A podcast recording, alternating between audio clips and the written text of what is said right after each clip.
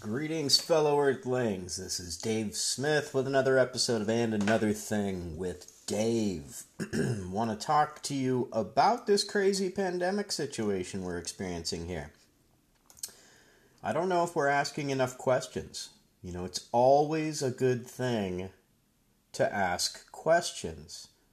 You always want to question authority. So, let me see if I can find. Uh, find this clip I want to play for you here. Okay, so this clip is posted on YouTube by the Crow House, and um, and they say this in the description. Much of this video footage was taken from and influenced by New Normal Pandemic Police State by Resurrection Europa. And then they provide the original extended version can be found here below. So if you are interested in checking out the full version of this, um, check it out there, and I'll go ahead and include this clip in the uh, in the description of this episode as well. If someone had said to you in December that by April, millions of people all over the world would be infected with a mysterious new virus that has no vaccine, you'd think they were talking about a Hollywood script. It's happened so fast, it almost doesn't seem real. Coronavirus pandemic. Coronavirus pandemic. Coronavirus. Coronavirus. The COVID 19 virus. This horrible, invisible enemy. The virus of the virus. COVID 19. The coronavirus. COVID 19. The apocalypse. Well, most of us have never lived through anything like this. No one is immune. It threatens all of us. We're going to a different place which is a new normal. A new normal. A new normal. A new normal. A dinner where your temperature is checked before you walk in. A new normal. New normal. Embrace the new normals of social distancing and sheltering in place, all the physical isolation. The new normal. The new normal? When we get out of the new normal and get to a new new normal. The new normal? This is the new normal. If you want to go to a restaurant, you're going to have your temperature taken before you're allowed inside to dine. So that's just the new normal. New normal. This new normal is going to look very, very different. Not normal, but a new normal. Long lines for food becoming a new normal. The new normal. New normal. There will be a new normal. A new normal. New normal. A new normal. The new normal. A new normal. This is the new normal. This is our new normal. Our new normal. A new normal. Our new normal. New normal. The new normal. Our new normal. We will transition into the new normal. And this new normal is just the normal of future generations. All of us should be able to name all the people we've been in close contact with over the last two weeks as a new normal. Our new normal. The new normal. Our new normal. Our lives will never be the same. The new normal. This new normal. I think everyone's life is completely disrupted. You know, your normal pattern of you know, go to meetings, uh, you know, watch sports events. And no normalcy as we knew it. This is not going to go away anytime soon. This will be the new normal until a vaccine is developed. The vaccine. Vaccine. A vaccine. The vaccine for this terrible virus. An amazing vaccine uh, to the entire world. The world awaits a vaccine. The vaccine. The vaccine. So, anyway, you get the idea, right? It's like this is scripted. So, very odd. Um, very, very odd. So, I just want to want to provide options, and here's some interesting information. Um, this is coming from The Last American Vagabond. Uh, All roads lead to dark winter. This was written on uh, or posted on April 20th, I'm sorry, April 1st of this year, 2020, and uh, written by Whitney Webb and Raul Diego. So uh, the uh, the header is the leaders of two controversial pandemic simulations that took place just months before the coronavirus conf- crisis, Event 201 and Crimson Contagion, share a common history. The 2001 biowarfare simulation, Dark Winter. Dark Winter not only predicted the 2001 anthrax attacks, but some of its participants had clear foreknowledge of those attacks. All right, so let's get into it. During the presidency of George H.W. Bush in the early 1990s, something disturbing unfolded at the U.S. top biological warfare research facility at Fort Detrick, Maryland. Specimens of highly contagious and deadly pathogens, anthrax and Ebola among them, had disappeared from the lab. At a time when lab workers and rival scientists had been accused of targeting sexual and ethnic harassment and of targeted sexual and ethnic harassment and several disgruntled researchers had left as a result. So the management of this place is in shambles, right? Okay, so in addition to missing samples of anthrax, Ebola, hantavirus, and a variety of AIDS, variant of AIDS, two of the missing specimens had been labeled unknown, an Army euphemism for classified research whose subject was secret, according to reports. The, the vast majority of the specimens lost were never found, and an Army spokesperson would later claim that it was likely some were simply thrown out with the trash. How likely is that? I mean, these are like top secret things that we're spending tons of money to try to work on and develop, and oh, yeah, I'm just going to toss it over here. Yeah, right. More likely sold to some third world nation or used by some evil supervillain within our deep state. Um, anyway, here we go. An internal Army inquiry in 1992 would reveal that one employee, Lieutenant, Colonel Philip Zack, had been caught on camera sec- secretly entering the lab to conduct unauthorized research, apparently involving anthrax. Um, and this is by the Hartford Courant. Oh, wait, the Hartford Courant would later report Despite this, Zack would continue to do infectious disease research for the pharmaceutical giant Eli Lilly and would collaborate with the U.S. National Institute of Allergy and Infectious Diseases, NIAID, throughout the 1990s. The Courant also noted the num- uh, numerical counter on a piece of lab equipment had been rolled back to hide the work done by the mystery researcher later revealed to be Zack, who left the misspelled label anthrax, anthrax without an H, in the machine's electronic memory. the Courant reported further detailed the, the Courant report further detailed the lax security controls and chaotic disorganization that then characterized the U.S. Army Medical Research Institute of Infectious Diseases lab in Fort Detrick, the U.S. AMRID. The same lab would a decade later be officially labeled as the source for the anthrax spores responsible in the 2001 attacks, attacks which are also officially said to have been the work of a deranged USAMRIID researcher. Despite initially having been blamed on Saddam Hussein and Iraq and and Iraq by top government officials and mainstream media, those attacks killed five Americans and sickened 17. Yet, at the investigation into the 2001 anthrax uh, um, accusations from major U.S. newspapers soon emerged that the FBI was deliberately sabotaging the probe to protect the anthrax attacker and that the CIA and U.S. military intelligence had refused to cooperate with the investigation. FBI did not officially close their investigation into the 2001 anthrax attacks named Amerithrax until 2010, and aspects of that investigation still remain classified.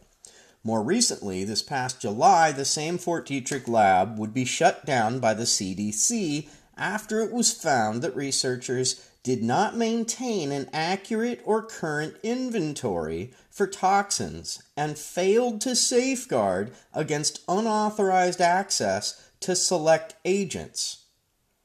The closure of the lab for its numerous breaches of biosafety protocols would be hidden from Congress, and the facility would would controversially be partially reopened last November before all of the identified biosafety issues were resolved.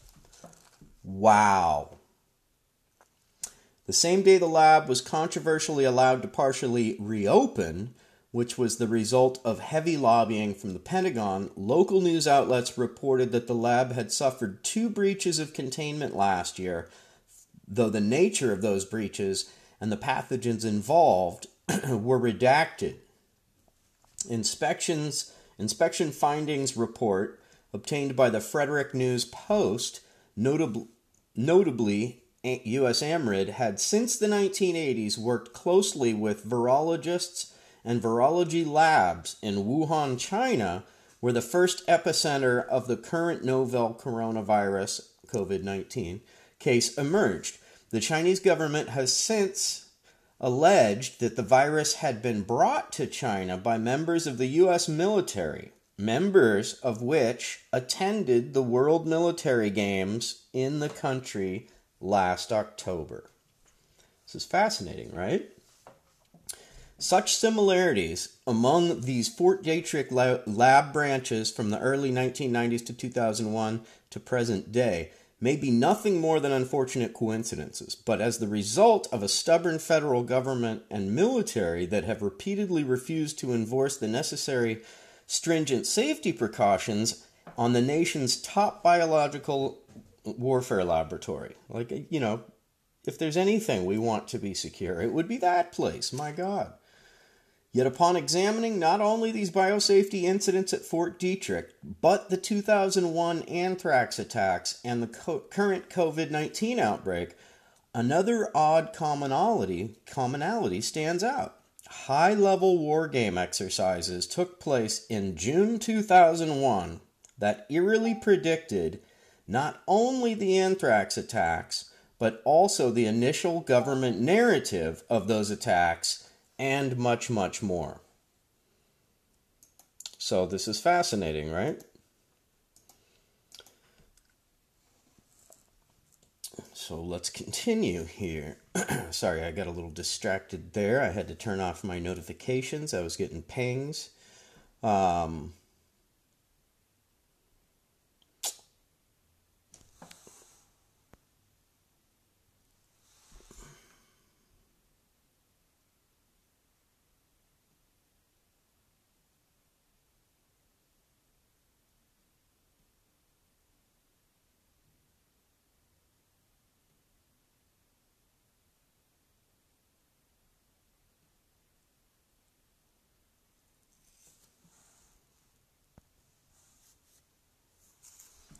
That June 2001 exercise, known as Dark Winter, also predicted many aspects of government pandemic response that would later reemerge in last October's simulation, Event 201.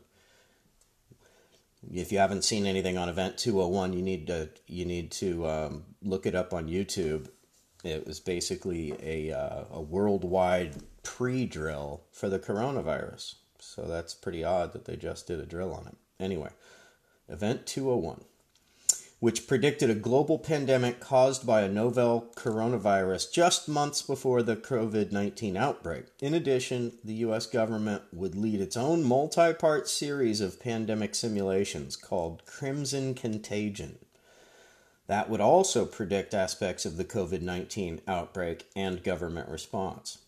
Upon further investigation, key leaders of both Event 201 and Crimson Contagion not only have deep and long standing ties to U.S. intelligence and the U.S. Department of Defense, they were all previously involved in that same June 2001 exercise, Dark Winter. Some of these same individuals would also play a role in the FBI's sabotaged investigation into the subsequent anthrax attacks and are now handling major aspects of the U.S. government's response to the COVID 19 crisis. One of those individuals, Robert Kadlec, was recently put in charge of the U.S. Department of Health and Human Services, HHS. Entire COVID 19 response efforts, despite the fact that he was recently and directly responsible for actions that needlessly infected Americans with COVID 19. Other major players in Dark Winter are now key drivers behind the biodef- biodefense mass surveillance programs currently being promoted as technological solutions to the COVID 19 spread. Despite evidence that such programs actually worsen pandemic outbreaks, others still have close connections to the insider trading that recently occurred among a small group of U.S. senators regarding the economic impact of COVID 19 and are set to personally profit from lucrative contracts that, de- that develop uh, not just one, but the majority of experimental COVID 19 treatments and vaccines currently under development by U.S. companies. And they're pushing to make these vaccines mandatory. Mandatory testing, mandatory vaccines, and they won't be free. Pelosi has come out and said we need to make sure that it's affordable. Um, so I continue. This investigation, this investigative series entitled "Engineering Contagion: Amerithrax, Coronavirus, and the Rise of Biotech Industry Complex," will examine disturbing parallels between the 2001 anthrax attacks and the current scandals and solutions of the COVID 19 crisis, as well as the simulations that eerily predicted both events. By tracing key actors in Dark Winter from 2001 to present, it is also possible to trace the corruption that has lurked behind U.S. biodefense and pandemic preparedness efforts for decades and which now is rearing its ugly head as pandemic panic distracts the American and global public from the fundamentally untrustworthy and frankly dangerous individuals who are in control of the U.S. government and corporate America's response. Well said. Given their involvement in Dark Winter and more recently Event 201 and Crim- Crimson Contagion, this series seeks to develop to explore the possibility that just like the 2001 anthrax attacks, government insiders had foreknowledge of the COVID-19 crisis on a scale that thus far had gone unreported and that those same insiders are now manipulating the government's response and public panic in order to reap record profits and gain unprecedented power for themselves and control over people's lives. Enter the New World Order microchipping, mandatory vaccinations. A dark winter descends. In late June 2001, the U.S. military was prepar- preparing for dark winter at Andrew and Air, excuse me, at Andrews Air Force Base in Camp Springs, Maryland.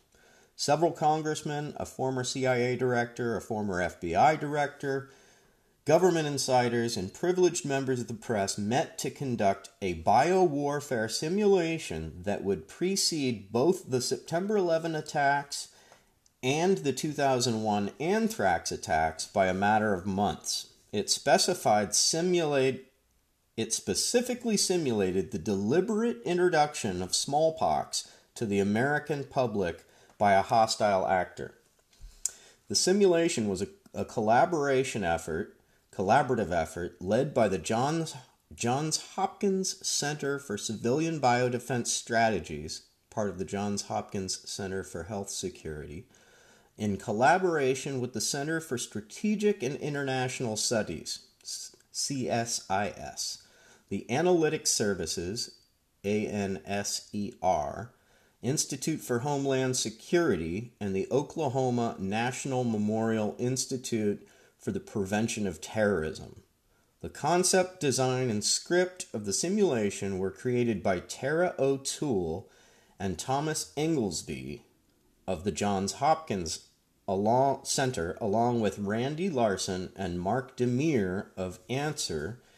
The full script of the exercise can be read here. Click. So if you want to check out this article, you can there's a number of highlighted links when they say a report they've got a hyperlink and right there they've got a hyperlink where you can read the script of the exercise right there so that's so this is really well reported the name of the exercise derives from a statement made by Robert Kadlec who participated in the script created for the exercise when he states that the lack of smallpox vaccines in the U.S. populace means that it could be a very dark winter for America. Kadlec, a veteran of the George W. Bush administration and a former lobbyist for military intelligence and intelligence contractors, is now leading HHS. COVID response and has led the Trump administration's 2019 Crimson Contagion exercises, which simulated a crippling pandemic influenza outbreak in the U.S. that had first originated in China. Kadlec's professional history, his decades old obsession with apocalyptic bioweapon attack scenarios, and the Crimson Contagion exercises themselves are all the subject of part three of this series. So, this is a, a massive ongoing series that you've got to check out. Um, the Dark Winter exercise began with a briefing on the geopolitical context of the exercise, which included intelligence suggesting that China had intentionally induced foot and mouth disease in Taiwan for economic and political advantage, that Al Qaeda was seeking to purchase biological pathogens once weaponized by the Soviet Union, and that Saddam Hussein of Iraq had recruited former bioweapons specialists from the Soviet Union and was importing materials to create biological weapons. It further notes that the majority of Americans had opposed a planned development a planned deployment of US soldiers to the Middle East, which was also opposed by Iraq, China, and Russia. The script also asserts that soldiers were being deployed to counter and potentially engage the Iraqi military. Later, as the exercise unfolds, many of these Americans, once skeptical about this troop deployment, soon begin calling for revenge. Hmm. Amid this backdrop, news suddenly breaks that smallpox, a disease long eradicated in the U.S. and globally, appears to have broken out in the state of Oklahoma. The participants in Dark Winter, representing the National Security Council, quickly deduce that smallpox has been deliberately introduced and that this is the result of a bioterrorist attack on the United States. The assumption is made that the attack is related to decisions we may make to deploy troops in the Middle East. Not unlike what is unfolding, unfolding with the current COVID 19 crisis, in dark winter, there is no means of rapid diagnosis of smallpox, no treatment available, no surge capacity in the healthcare system, the outbreak quickly spreads to numerous other U.S. states throughout the world. Hospitals in the U.S. soon face desperate situations of tens of thousands of ill or anxious persons seek care. This is compounded by grossly inadequate supplies and insufficient isolation rooms, among other complications. So, compounded by a horrible medical system built strictly on profit, since this exercise occurred in June of 2001, the heavy hinting that Saddam Hussein led Iraq and Al Qaeda are the main suspects is notable. Hmm. Interesting. Indeed, at one point of the fictional news report used in this exercise, the reporter states that Iraq might have uh, provided the technology behind the attacks to terrorist groups based in Afghanistan. Wow. So they're naming their targets. Such claims that Iraq's government was linked to Al Qaeda in Afghanistan would reemerge months later in the aftermath of the 7, uh, September 11th attacks and would be heavily promoted by several Dark Winter participants, such as former CIA Director James Woolsey, who would later swear under oath that Saddam Hussein was involved in 9 11. It would, of course, later emerge that Iraq's connections to Al Qaeda and the 9 11 attacks were non existent, as well as the fact that Iraq did not possess biological weapons or other weapons of mass destruction. Notably, this insertion into one of the Dark Winter news clips was not the only part of the exercise that sought to link Saddam Hussein and Iraq to biological weapons. For instance, during, during the exercise, satellites Im- imaging satellite imaging showed that a uh, suspected bioresearch facility in Iraq appeared to be expanding an exclusionary zone in order to limit civilian activity near the facility as well as, as well as a possible quarantine area in the same area uh, of this facility. Previously, in the exercise, Iraq was one of three countries, along with Iran and North Korea, who were repeatedly rumored to have illicitly contain, uh, obtained Soviet smallpox cultures from defecting scientists, and Iraq was alleged to have offered employment to a leading smallpox scientist who had worked in the Soviet Union. So, elaborate, elaborate pretext. Um, so, I'm just going to go on for a few more minutes here and then I'll wrap it. But uh, then at the end of the exercise, a prominent Iraqi defense de- defector emerges who claims that Iraq had arranged the bioweapons attack through intermediaries, which is deemed highly credible. And even though there's no forensic evidence to support the claim, Iraq officially denies the accusation but vows to target the U.S. in highly damaging ways.